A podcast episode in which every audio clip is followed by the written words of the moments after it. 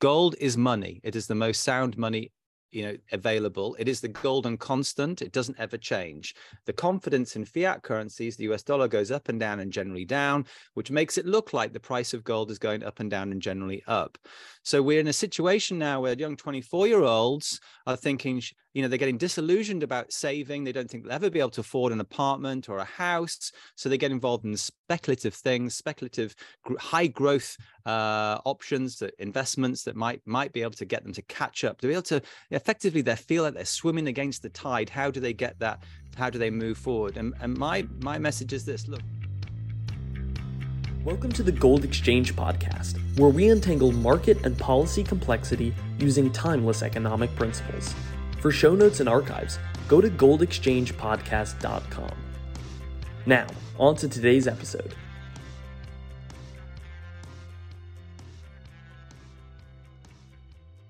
Welcome back to the Gold Exchange podcast. My name is Benjamin Nadelstein. I am joined, as always, by founder and CEO of Monetary Metals, and we are joined today by founder and CEO of Glint, Jason Cozens. Jason, welcome to the podcast. Thank you very much, Ben, and it's a privilege to be on your podcast. Jason, you got to tell us, where are we catching you today? Are you in New York City, Los Angeles? Where are you? Yeah, well, I do spend a lot of time in New York, about 1 week a month. Normally, I think I spent last year, because that's obviously over 50%, more than 50% of our customer base is over in the US. But I'm in London. It's where I base myself, my family are, and I'm actually, we're doing this podcast from the Athenaeum Club. So it's a venerable club of mainly academics. I don't quite know how they invited me, but yeah, I'm very fortunate to be a member of the club. It's a beautiful building, and some very interesting people are members. I had a chance to meet with Jason while in the club while I was in London some months back. And it's kind of a shame we didn't have a chance to record the podcast there, because that would be the one and only appearance on the podcast where I would have had not only a suit, but actually a tie. I know. Yeah, that's one of the things. You're catching me in my natural habitat. But in London, I do don the tie. Well, you looked fantastic, Keith. We'll have to get you back in with the tie and shirt next time. I look forward to it. Okay, so Jason, for anyone who doesn't know, what's your backstory, and how did Glint get to help consumers invest in gold? Okay, well, how long have you got? I'll try and keep it short, but. Look, for someone who's disrupting the financial services industry, I am not from financial services. Really, my background couldn't be further from financial services. I qualified as an architect originally, Ben, and actually worked in Hong Kong for a couple of years. There is one of my buildings up on Wyndham Street there in Hong Kong. I only saw it up to the third floor because I came back to the UK. But when I was in Hong Kong, I kind of really got into my first computer, especially around things like visualization. And I realized at the time that, wow, computers are going to completely revolutionize how humans communicate and how they do things. And so when I came back from Hong Kong, I threw myself into the world of virtual reality. The first time it was cool. And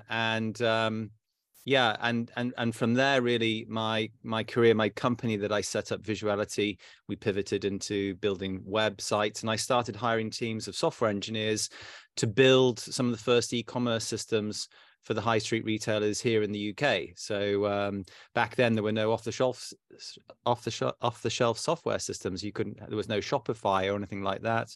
So we had to build the content management systems, the e-commerce systems. From scratch. We had to look into the future and think about, what was it this emerging digital ecosystem could offer, and how could we leverage it? That was a really fun time, dot-com boom and going through the bust. And so my life really, I was into building virtual architecture, websites, e-commerce, apps, and then 2008 happened, the global financial crisis, which, some of your viewers and listeners will be very familiar with, some of your younger ones, not so much. But that, for those who don't know, Keith, I mean, you'll be able to describe this better than I can. But from my perspective, we came to the verge of complete collapse of the financial system. And if you listen to some of the chancellors, the Fed people, talking about it now in hindsight, we were literally hours away from a complete breakdown in the banking and financial system. And so for me, like I think a lot of my clients, it was the first time that I realized that when you put your money in the bank, it ceases to be yours. That money is lent out. It is given to people. It's put at risk. And there is no money in the bank. If we all ask for it, there'd be a run on the bank. There'd be no money to give to its clients. And so I thought, well, hang on. I'm not that bothered about the small amount of interest I get from leaving my money in the bank. What is that risk-free deposit store of value? Where can I put my money where it's not put at risk? And actually, the whole banking system really it's a farce kind of hiding in plain sight. I mean, when people talk about risk to me, they sometimes talk on the note in great detail about the risk behind systems around vaulting, etc. But actually, the banking system, people put their money in the banks, and yet it is the biggest. There's nothing there. It's not. It's the emperor's new clothes. But of course, when you start thinking about that. You start thinking about other related issues. And of course, the other big one that came up in my mind was the fact that money does not buy you what it used to buy. And I think you don't have to be very old to start realizing that when you were younger, something would cost X and now it costs X times 3 or X times 10. Why is that? Have these things got bigger, better? Have they, what's happening? And of course, the real shocking realization or real shocking truth for me that really came back, and I'm going to have to say this about 4 times just to let listeners really let it sink in. And actually, on your podcast, they probably know this already, but the US dollar at the time had lost 85% of its purchasing power. And now I think it's 90%. And that's like, wow, we're using a form of money that's become worthless nearly. And of course, it's not just the US dollar, it's every fiat currency. And I learned that up until 1971, we'd been, the dollar had been backed partially by gold, had relative gold standard. And it was, Nixon temporarily took us off the gold standard. It's supposed to be a temporary window. Yeah, temporarily. And we're still in that temporary window. And of course, because the US didn't want, my perspective on it is that the US didn't want to lose its gold. The French were busy going into New York Harbor with their warships asking to exchange their dollars for gold. Fort Knox was going down. How far down, we don't know, of course, because I don't think there's been an audit since or many. And we came off the gold standard, and so I was introduced to gold really through that process, through that thinking. And I thought, well, I looked at gold, and gold still buys you what it did 3,000 years ago, never mind 50. So why don't we just put ourselves onto our own personal gold standard? Why can't we enable gold as money in electronic payments? I thought to myself, every day I was kind of looking at things differently with the thought of how can we do this better? How can we do it more efficiently? How can we do something new in relation to an industry using this emerging digital ecosystem? A bit of a curse, really. I literally looked at everything I did. I was thinking this way. It was an obvious thing for me to do was to think, well, why can't we just enable gold as money? If it's no one else's liability, if you're buying the right type of gold, if it's safe, if it's reliable in that regard, if it has been money for thousands of years, why can't we use all this tech to be able to use gold as money? So that's what we did. I was delusional enough to think that I could make that happen.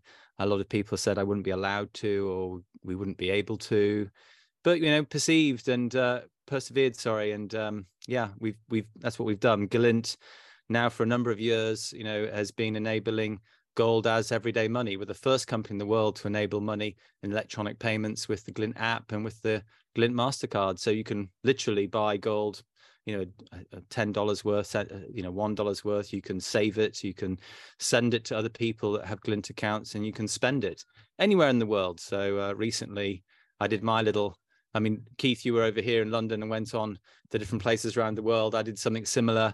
I was in Dubai and Switzerland and Auckland recently in Sydney, and I paid for the whole trip, of course, with gold. And it's doing its job for me, and for a lot of our customers believe in it too. So I'm happy I don't want to waffle on too much about it, but I really do believe that the monetary system is one of the biggest reasons why we have so much inequality in the world. And I believe in a world where everyone has an equal opportunity to prosper. I don't think the game should be, the dice should be kind of stacked in the favor of one set of people. And of course, the way money's created through debt and through lending, of course, those with money can borrow as much as they want and buy assets. And it's creating an increasing divide. I don't think it's right that because of that, three people in the US zone more than 50% of the other half of the US population. And I think those distortions are wrong, but I don't think central banks are going to do anything about it anytime soon. So I think it's up to entrepreneurs and individuals to look at ways in which we can opt out of that system and effectively put ourselves on our own sound money systems, whether they be crypto or gold based or whatever.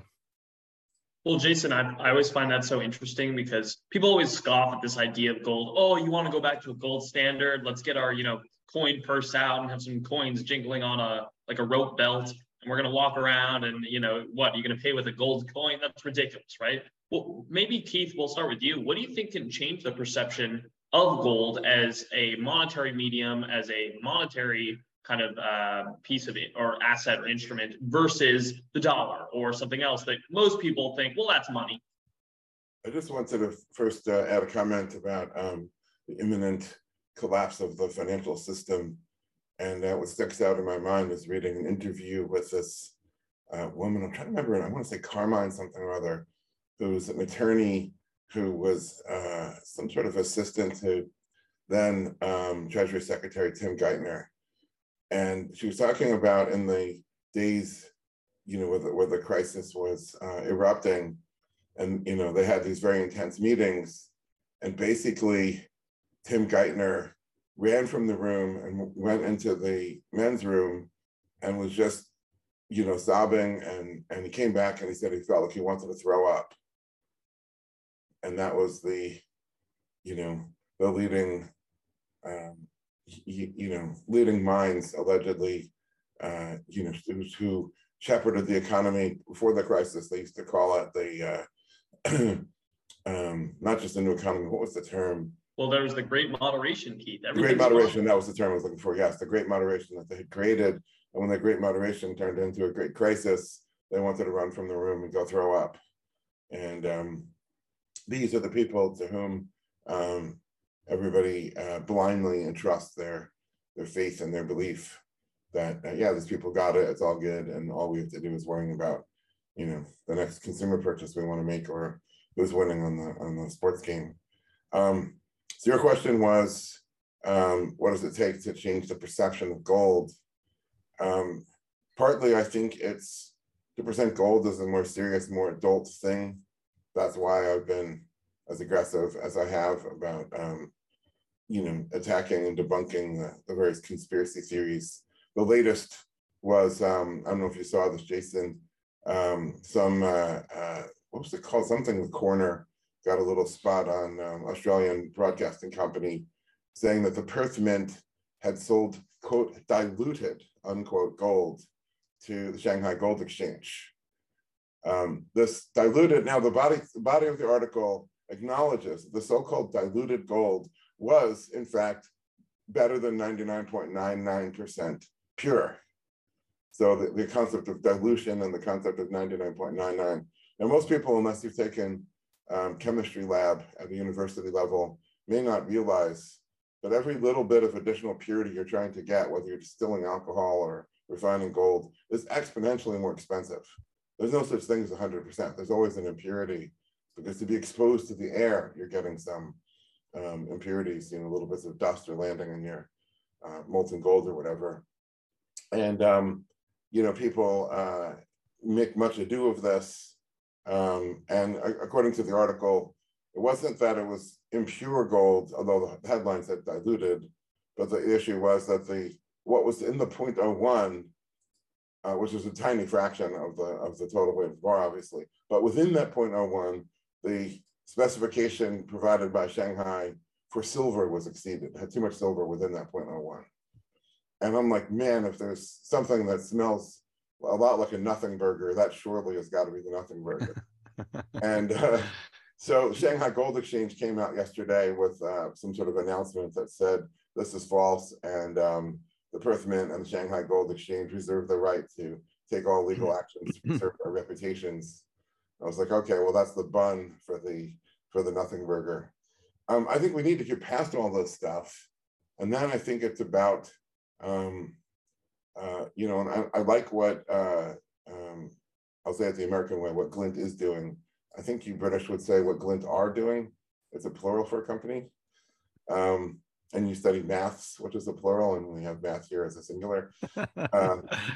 You know, I like what Glint is doing because you're building the infrastructure to allow gold to be used, you know, in a certain sense, in a conventional way, right? Which is, okay, I have money and it's parked over here, and then you know, if I want to spend my money, I can.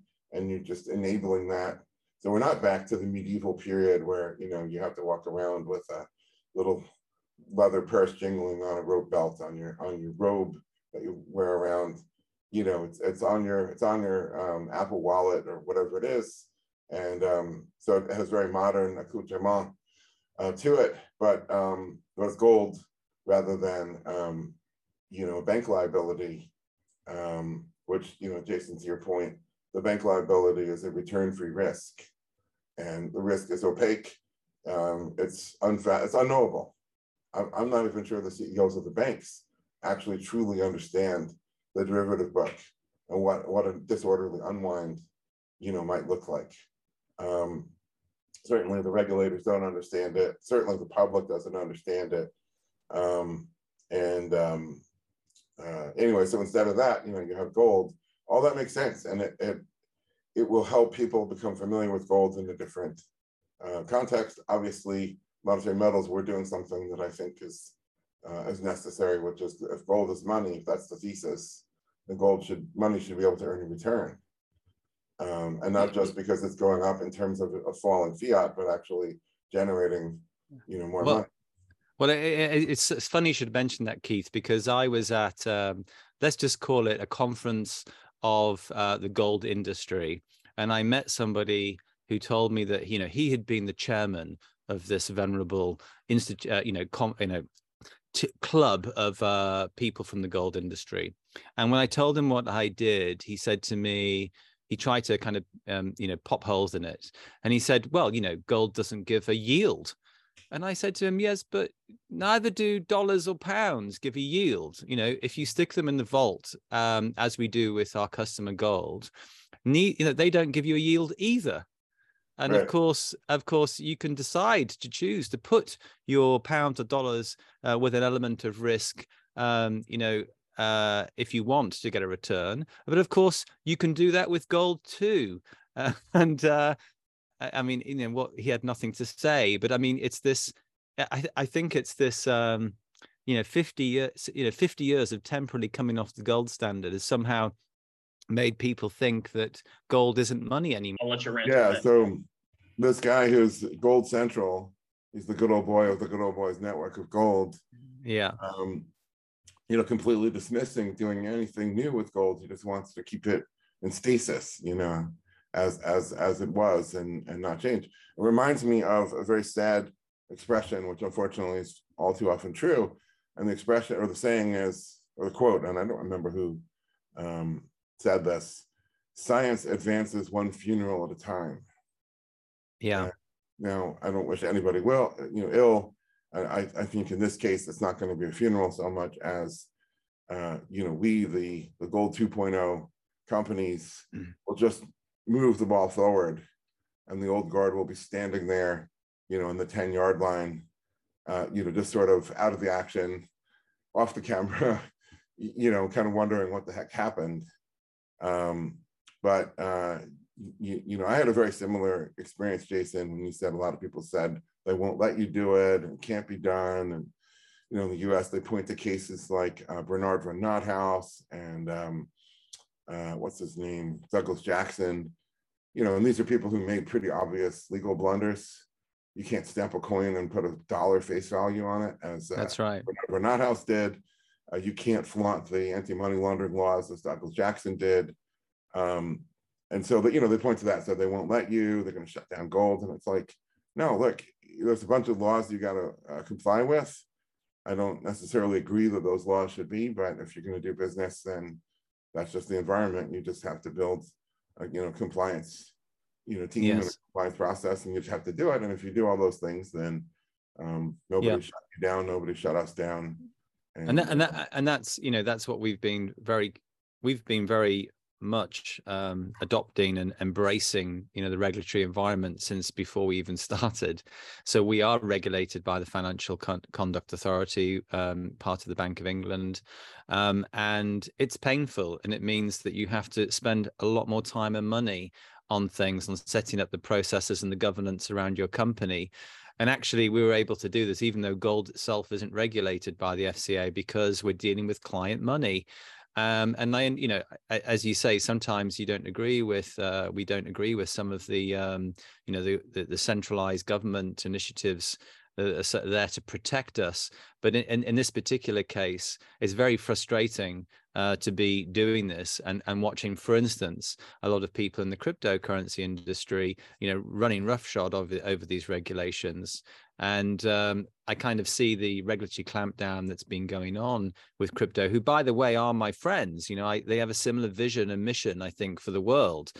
But it's no surprise to me that we're seeing a big regulatory clampdown on this, and it's not. I don't think there's some big conspiracy as to some requirement not to let cryptocurrencies take hold. I think that they generally believe, these institutions, that hang on, we've been set up to protect the needs of the consumer, and when things like FTX happen, and of course they've been caught off guard, and they need to make sure that these companies are all playing on the same level playing field, and really that's in a way. So one of the reasons why I'm quite glad that this regulatory leveling up is happening, because either you get rid of all the regulations or you make sure everyone's complying with them. But it's not good to have a situation where it's different for different people. But going back to your question, Ben, I think it's also a matter of perspective. It's no coincidence that I was in tech for a long time before I kind of came across this issue about money and about the monetary system and gold. And it's no coincidence, I don't think, that certainly to start off with Glint, our early adopters were older, typically 35 and 40 up. And we're definitely reaching a younger audience now. But perspective is really important. As I've got older, I've realized how quickly life goes by, and actually how short our lives are. I'm 52. I talk about when you came off the gold standard, that was in 1971, just 50 years ago. It is nothing. I was in Sydney seeing my friend the other day, and I realized I felt like I'd only been gone 3 months. It had been 9 years, nearly a whole decade. And yet, if you're a young 35-year-old person and you haven't read history or don't have any interest in history, you have no idea what the norm is like. So you have no idea what normal interest rates are. You have no idea what inflation is. You have no idea what gold is. And it's kind of like, because for this tiny short period of time, that this is how the world works now. I give a talk at there's a simpatico company here in the U.S. that organized a seminar, and I gave a talk, and the person at that company who kind of did all the event planning and everything was administrative assistant of some sort. And she was, 23 or 24 years old. And a lot of my talk was about, the interest rate, the collapse of the interest rate, post 2008, nobody can earn interest on their money anymore. She came up to me afterwards. She said, I've never thought about it, because basically her entire time that she's been aware, one becomes aware of these things, I guess, before one turns 21, but let's call it 14 or 15 or something like that. There hadn't been any such thing as interest. And she just thought that was life, that was normal, and plan around it and whatever. And she had a little bit of perspective that, before 2008, there was actually interest. Not a lot, but something. And everyone just takes for granted today. And, recency bias takes over. And, it's normal, right? Yeah, recency bias. That's a phrase I think I learned from you. It's a really interesting phrase And I think people mix up, you know, the kind of perspective they have and the surprises they get from recency bias with black swan events, which really should be two very different things. It's not really that surprising that we're having inflation now, and it's not surprising that we have normal interest rates again. These are not black swan events, but for a 34-year-old or a 35-year-old, many of which are in very influential positions. I know in the many of our world leaders and local leaders are now, coming into power at quite young ages, which is good to get young blood into politics. But of course, there's no perspective there unless they've taken the trouble to understand, to get the perspective, which I think, people need. And obviously, as you get older as well, there's a tendency for a lot of people to get set in their ways, which is what you were talking about before, Keith. And somehow we need to get that married with the creativity and the flexible mindset of a younger person. I'm not quite sure how that happens. We're totally screwed because the young people don't have the perspective and the old people don't have the flexibility to change their thinking. So I'm just kidding. Your honorable host is 24 and is into gold and is still flexible, hopefully. Can't touch my toes, but flexible in other ways. All right, so why don't I ask you this? Let's say I am 24. I've never heard of this whole gold thing before. I've heard of meme stocks and, crypto and I don't know, you guys are old heads talking about gold. Why don't you each give me the 1-minute pitch? Why should I have gold? Is it a good financial option? I've never heard anything about gold. Today's my first day. Jason, we'll start with you. Let me just interject one thing. Don't call us boomers. Okay, Keith, you're not a boomer. Jason's 52, I'm 55. We are Generation X and proud of it. Okay, Generation X. I'll start with Jason. Jason, give me the 1 minute. First of all, I don't think gold's an investment. So let's get really clear. From my perspective, stocks and things like that, you are investing in a company which is run by people. It has a thesis that it might grow. You are definitely putting your money at risk. That money could all go to zero if that company goes bust. And so, we've seen 85% falls in stock markets before. You can certainly see 100% falls in individual stocks. These are risk assets, right, which you're investing in. Gold is money. It is the most sound money available. It is the golden constant. It doesn't ever change. The confidence in fiat currencies, the US dollar goes up and down and generally down, which makes it look like the price of gold is going up and down and generally up. So we're in a situation now where young 24-year-olds are thinking, they're getting disillusioned about saving. They don't think they'll ever be able to afford an apartment or a house. So they get involved in speculative things, high growth options, investments that might be able to get them to catch up. They'll be able to effectively, they feel like they're swimming against the tide. How do they get that? How do they move forward? And my message is this: look, absolutely, download apps like Robinhood, get involved in looking at how you invest in businesses and stuff, but be very clear about the difference between that and sound hard money.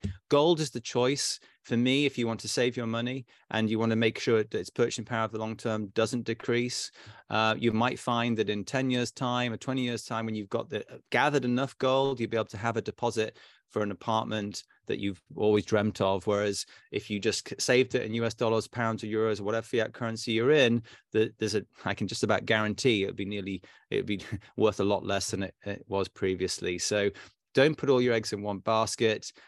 Make your investments if you need to. I would also say dollar price average. Don't just go out and save up your money and then buy as much gold as you can. As I said, it might be a time when the fiat currency has got a lot of confidence behind it or not. You might be buying at a high price or a low price. Just buy a little bit every month. Why not? And then when you need to spend it, you can do. And it should have, and more often than not, it would have kept up its purchasing power. And make sure you're buying real gold. I mean, there's a lot of stuff out there, unallocated gold ETFs that are or tokens that are backed by gold or supposed to be backed by gold. I always say make sure you're buying real allocated gold. And of course, if you want to get yields on that, then that's over to you guys. But okay, Keith, your turn. You're not a boomer, but you're definitely older than 24. So give a 24-year-old advice. They've never heard of gold. Maybe they'll think about investing after they hear from you. I think it really starts with an education, and it starts with you know, and I 100% agree with something Jason just said, that gold's not an investment, it's money. Now, in the context of investment, what's money? Money is the thing that you want to hold when you don't actually want to invest, when you want to sell your investments and not be invested, not taking the risk, not exposed to systemic risks and crisis and whatever. When you sell and you want to cash out and just hold money, money is the not investment. It's the not anti-investment, but it's the thing that when you're not investing, you're holding money. And that should lead you down a conceptual, you know, almost epistemological path. Okay, well, what does that mean? What's the difference between a stock? I mean, I can sell my stock and, buy consumer goods with it, especially if somebody were clever enough to hook up an API to my stock account and let me spend my stocks. Or I could have an ETF of a basket of stocks and then, you know, sell that down. What's the difference? Why is stocks not money? Well, as Jason said, counterparty. In order for something, you know, money is the thing that there isn't a counterparty. Money is the final payment to extinguish a debt when there isn't anybody else. You're literally taking your marbles, getting up, brushing off the sand and leaving the sandbox and going home, taking your marbles home. Well, why is that important? And when does that matter? And there's a whole conceptual set of things. The Bitcoin people, and I agree, Jason, a lot of what started the ethos is very similar to what we're trying to do. But then a funny thing happened along the way, which is number go up. And the more the number go up, the more that it's, first of all, attracting people that don't have any idea and don't care what the original ethos was. It's now about rolling the dice. Baby needs a new pair of shoes. Come on, let's go. And, and they start to say all these things, which are very glib and to smoothly roll off their tongue. And you really have to have a thoughtful response when they say, well, Bitcoin is self-custody and gold you must custody in the hands of somebody else. Now, first of all, you can obviously hold your own gold in your own hand, as you could with your Bitcoin, sort of, except in Bitcoin, you're not holding the Bitcoin. The Bitcoin, to the extent that it exists as a number in a database maintained by others. You just have a password that unlocks that record. And so you have to think about this at a deeper level. And as you do, you come to realize why gold always was money long before the baby boomers and, continues to be money long after the baby boomers. And I'll just add one thing Jason said, the golden constant. I point to the fact, I had a debate with a gentleman. Did you see the debate, Jason? I debated Pierre Rochard, one of the leading Bitcoin voices under the auspices of the Soho Forum. I haven't listened to it yet, but I'm going to. And I put up one slide. Like, we had an opportunity to put up slides if we wanted. I just brought one slide, and it was a slide showing the price of gold for 5,000 years, and it was just a flat line. And I said, look, this is not just we're being funny, one equals one, A equals A tautology. This actually means something. And what it means is that for 5,000 years, we've been accumulating gold. It's the only commodity for which there's no such thing as a glut. We just accumulate it without any particular limit. Now, economics teaches us that commodities have a value at the margin, a marginal utility, which diminishes as the quantity goes up. That is, each additional unit, whether it's oil, whether it's wheat, whether it's cotton, whether it's copper, each additional unit is worth less at the margin until a glut is the point where the market value actually falls below the cost of production. Nobody can make any money producing it anymore. They have to shut down production. Of course, that incentivizes additional consumption until the glut is worked off. But it's not true with gold. That for 5,000 years, we still produce gold. Its value hasn't fallen either at all, I would argue, or if it falls so slowly, it might as well be a flat line, that the value of the nth plus 1 ounce of gold is the same as the value of the nth ounce, which, if you think about it, that's exactly what you'd want a monetary unit. Now, we're not talking about, in this case, savings. We're talking about economic calculation. The most fundamental and important calculation in economics. Economics has to explain how the firm does this. Is the firm has to know whether it's creating or destroying wealth, which means it needs some sort of arithmetic, some sort of calculus to say, okay, we operated for a year, are we richer or poorer than we were before? And if you're counting your richness or your poorness in terms of grains of sand, molecules of water, but even bales of cotton or barrels of oil, well, the values of those things can go up and down so much that they can go up or down more than whatever the net change in wealth of the firm is. So you need an objective unit to measure, you know, things like wealth creation and firm and profit and loss, especially in long-term, businesses where you have long-term financing, you have debt capital and equity capital. You're not just looking at, a kid opens a lemonade stand, for a day and buys, $5 worth of ingredients and sells it for $10. It's easy to know whether the kid made or lost money. But now, let's say you want to borrow money and operate a factory for 30 years. How do you know at the end of 30 years, you paid $100,000 for the factory in 1993. The factory is now $1 million. Is the factory worth more? Or is the monetary unit with which you measure the factory, worth less?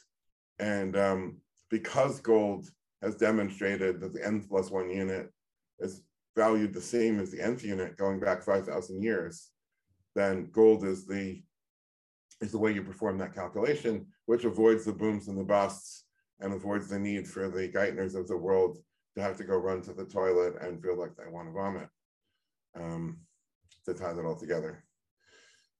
Okay, you convinced me, Keith. I'm 24, but after hearing that speech about gold, I'm so in. Gold is money, it's not an investment. Okay, I know we're about to wrap up here soon, but I kind of wanted to get to a bunch of different topics, kind of get your lightning round, quick thoughts on a bunch of different topics from the UK to the pension system, to funding, to rate hikes. So I'll kind of ask a question. I'll each give you kind of a quick short minute to explain what your thoughts are, and then I'll go to the other participant. So we'll start with you, Jason.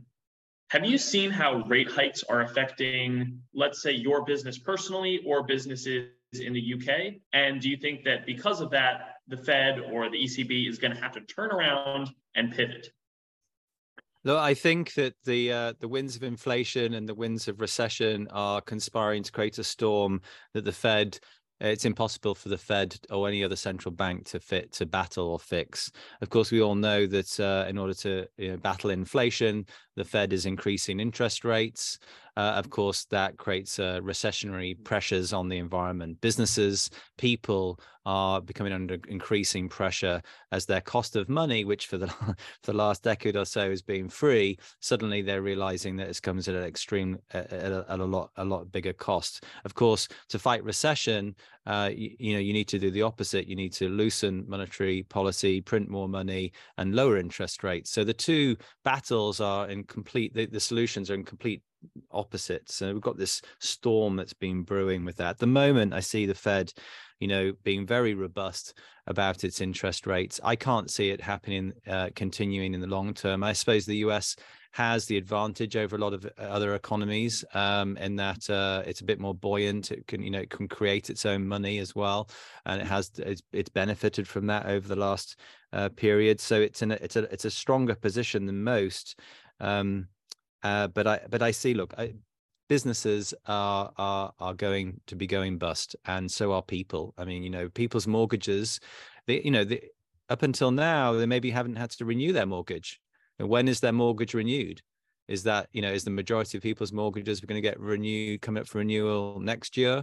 At what point? At some point, that's going to happen, and the Fed is not going to allow people to lose their homes on a mass scale. They're not going to allow businesses to go bust, and yet all this free money up until now, these junk bonds, so to speak, have been propping up inefficient businesses. There's been a massive inappropriate allocation of funds into the economy. It's all going to shake out, and so at that point I think they will have to pivot, and they will have to lower interest rates, and then we'll be back into a battle then with recession, and I think we're going to ping pong between the two problems for the next 10 years. Keith, I want to hear your take. Do you think that the way that these rate hikes are destroying businesses, leading us towards a recession, if we're not in one already, do you think they're going to have to pivot? Yeah, absolutely. I was going to say to Jason's comment about some of the differences between the U.S. economy and the rest of the world. I'm trying to remember the statistic, but the majority, or if not vast majority, of mortgage home residential mortgages in the U.S. are fixed rate for relatively long terms, and that's not true in the rest of the world. So rising rates aren't necessarily going to hit homeowners in the form of higher monthly payments. However, it's going to hit them in the form of lower home values because people, you know, most people who buy a home are payment buyers, not, they don't really care what the price is, they care what the payment is. And so, you know, with an interest rate now, you know, what it is versus what it was a year ago, people can afford a lot less house. So once the comparables start to fall, I think a lot of people are going to say, you know, I'm so upside down on this house. It's called jingle mail. They put the keys in the mail and send it to the bank and they just walk away. That was commonplace in 2008, 2009. And I imagine we're going to see a lot of that. So you have two problems. The creditors are going to be in a bad way because the debtors will be defaulting on all sorts of things. We already see the statistics that subprime auto loans have rapidly rising default rates right now. I don't think there's yet data showing rapidly rising mortgage defaults, but I imagine that will be coming in the rest of the world as the payments go up. As far as business, you know, people talk about the crowding out effect of the government borrowing. Right now, if the government is saying, hey, we're going to pay you on a short-term treasury bill of, you know, call it 5%, and now the Fed is actually threatening to hike that even higher. So let's say the 1 month T-bill is paying 6%. Well, you know, a business in order to get that investor to say, I'm not going to lend to the government at 6%, I'm going to lend to this risky small to medium enterprise. What interest rate does that risky small to medium enterprise have to offer in order to get that capital? Well, it has to be a hell of a lot higher than 6%. Now, the problem is, for decades, the interest rate's been falling. And every time the interest rate ticks down, it enables the next marginal business to open up their new store, their new plant, their new dock, warehouse, whatever, and expand, you know, supply, expand production, which means that they pull down, as long as there is a positive spread between the marginal return on capital and the market rate of interest. And then the interest rate of interest is being manipulated by the government, so it's not subject to a free market and the forces that would occur in a free market. Then you're just pulling down the return on capital. So we've spent 40 years pulling down the return on capital. We've spent over a decade at effectively zero interest rates and pulling down the return on capital across the board to marginally above zero. Now you say, let's hike the interest rates to 6%. Well, nobody's return on capital is suddenly skyrocketing to 6%. And so the only way to rectify that is as the cost of borrow goes up, firms are either going to liquidate their capital stock in order to repay their debts and effectively try to deleverage somehow. But if the entire economy is full of a one-sided trade where everyone's trying to deleverage, then that doesn't work, or they just default. And bit by bit, all this production capacity has to be destroyed, which, if you're interested in lower consumer prices, we're talking about massive destruction of supply. That's not necessarily going to do what people want.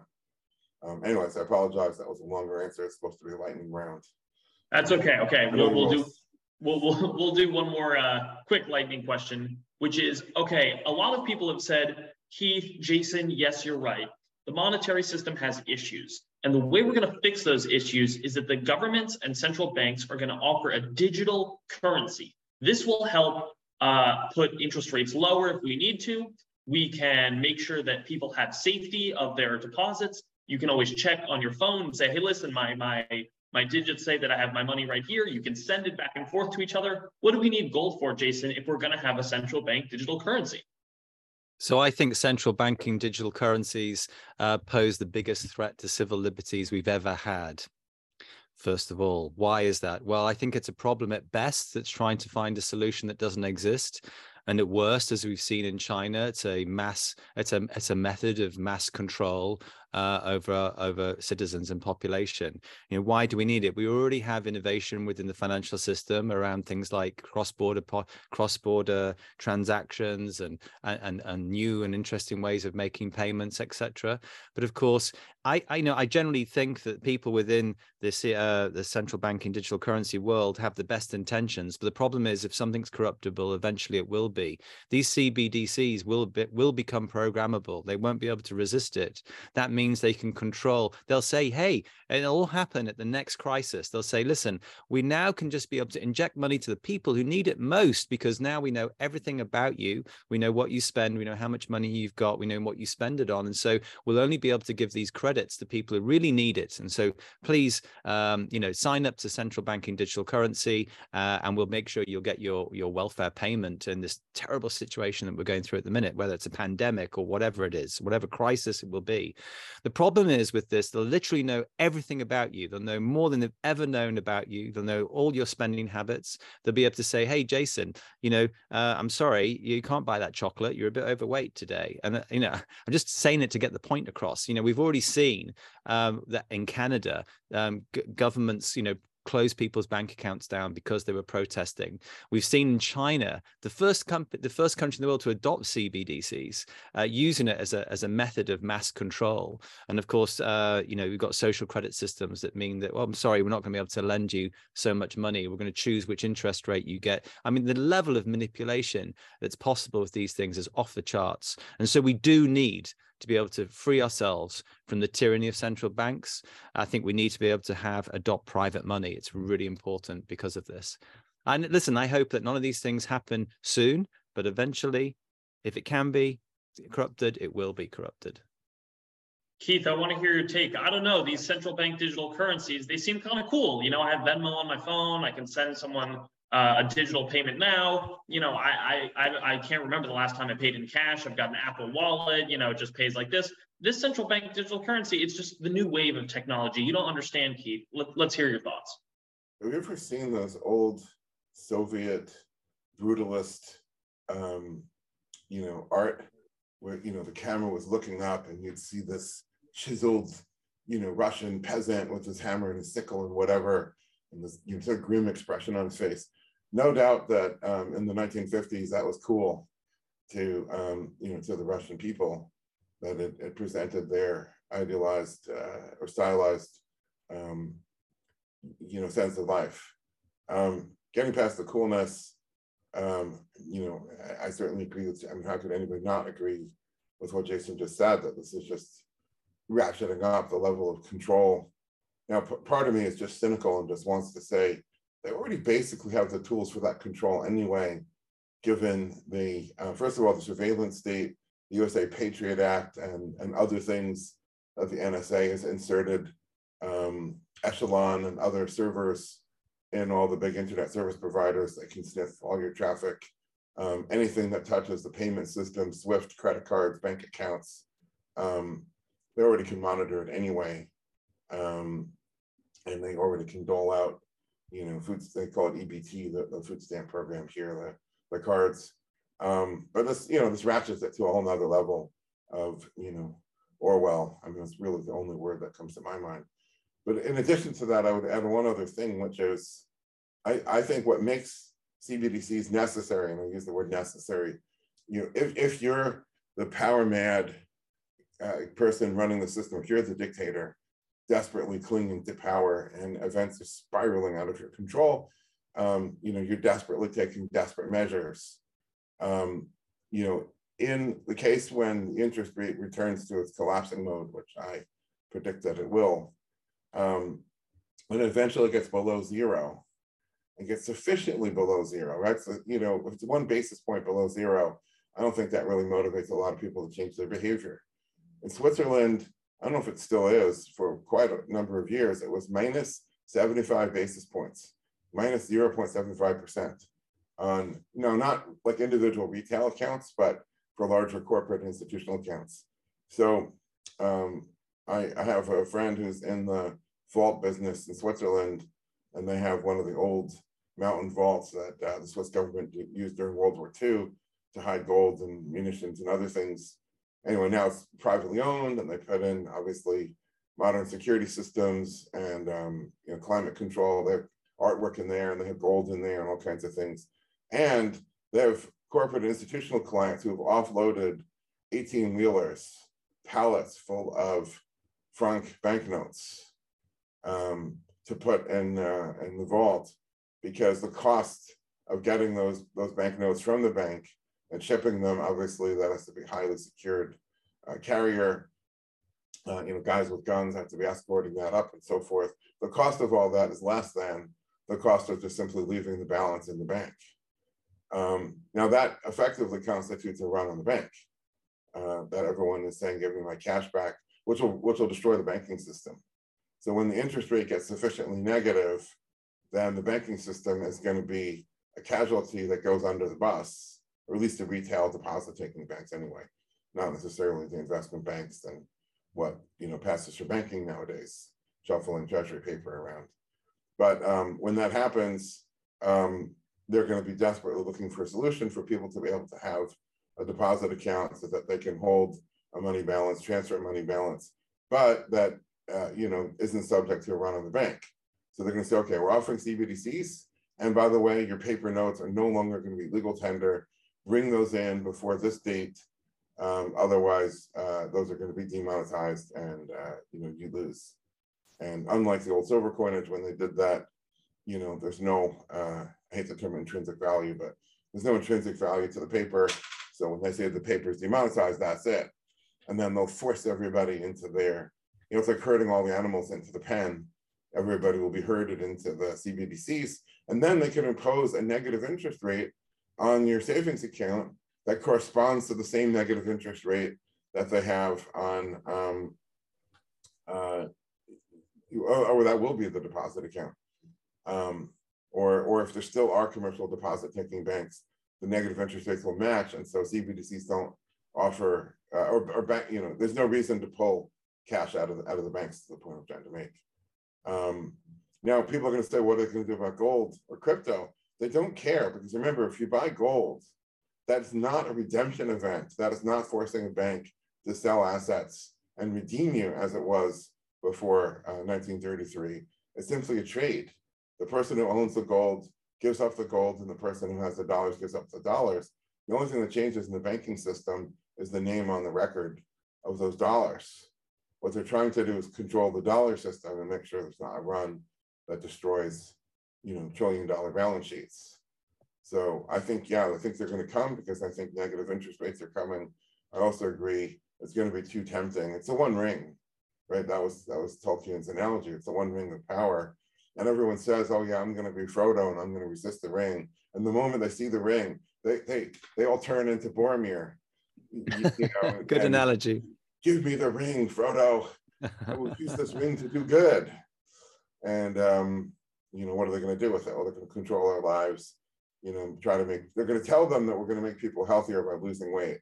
And then in the end, it's going to be an Orwellian nightmare. If we let it go that far, I think the jury's still out. I don't think it's a foregone conclusion that this is going to happen.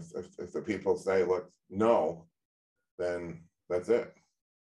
Just like they said no to masks at the end of the day. Keith, I find maybe I can summarize what you said, both of you, for a little old me, 24-year-old. So, we're already not really making much in interest payments on our savings. And if for some crazy reason, a crisis or what have you, the government needs to push interest rates actually below zero into the negative, meaningfully negative territory, most people like me would say, well, listen, why would I put my cash in a bank? I'll just leave it at home. Zero is better than negative, right? But with the central bank digital currency, there is no, well, I'll just redeem what little redeemability I have of my cash from the bank. It has a negative interest rate regardless of whether you want to or not, because your money is in digital format regardless of whether you want it or not. Is that right? Yeah, they've got you, and they can force you. I think that's one problem, but there are lots of problems with it. Okay, so I'm going to mark you both down as against CBDCs. and pro gold, you crazy little gold bugs. Okay, so Jason, as we end here, I want to ask you a final question that I ask all the guests, which is, what's a question that you think I should ask all the future guests? Okay, I mean, there's a question I think that's on everyone's minds right now, a lot of people's minds right now. We saw that the dollar used to be backed by gold, and when we came off the gold standard, we kind of went onto an oil standard. The petrodollar began when the US went to the Middle East and promised to protect them because, with their weapons in return for them using only the dollar to allow purchases of oil. Now, of course, that seems to have been broken. We have lots of people being able to buy oil now with other currencies. We see the problems since 1971 that all this has created, with a massive creation of debt and the money supply and the system and inherent inflation, all the distorted sides of the economy as a result. I suppose the question could be, how long do you think the US dollar can maintain its status as the reserve currency of the world? That is a great question and a great way to end. Jason, where can people find more about you and Glint and your work if they're interested? Well, if you want to put yourself on your own personal gold standard, then I recommend that you go and have a look at glintpay.com. That's glintpay.com. Or, of course, go onto your favorite app store and download the app. It's available in most countries. Cards that we issue are only available in the UK and the US at the moment, but coming to Europe soon. Jason, I want to thank you so much for coming on the Gold Exchange podcast, and we'll have to see you soon. Thanks so much. Thank you. This episode was brought to you by Monetary Metals. Monetary Metals is a different kind of gold company. Others buy and sell gold. Monetary Metals operates the Gold Yield Marketplace, a platform of products that offer a yield on gold paid in gold to investors and institutions, and are gold financing simplified, reliable financing denominated in gold with a built-in hedge for gold-using and gold-producing businesses. To learn more, visit www.monetary-metals.com. See you next time.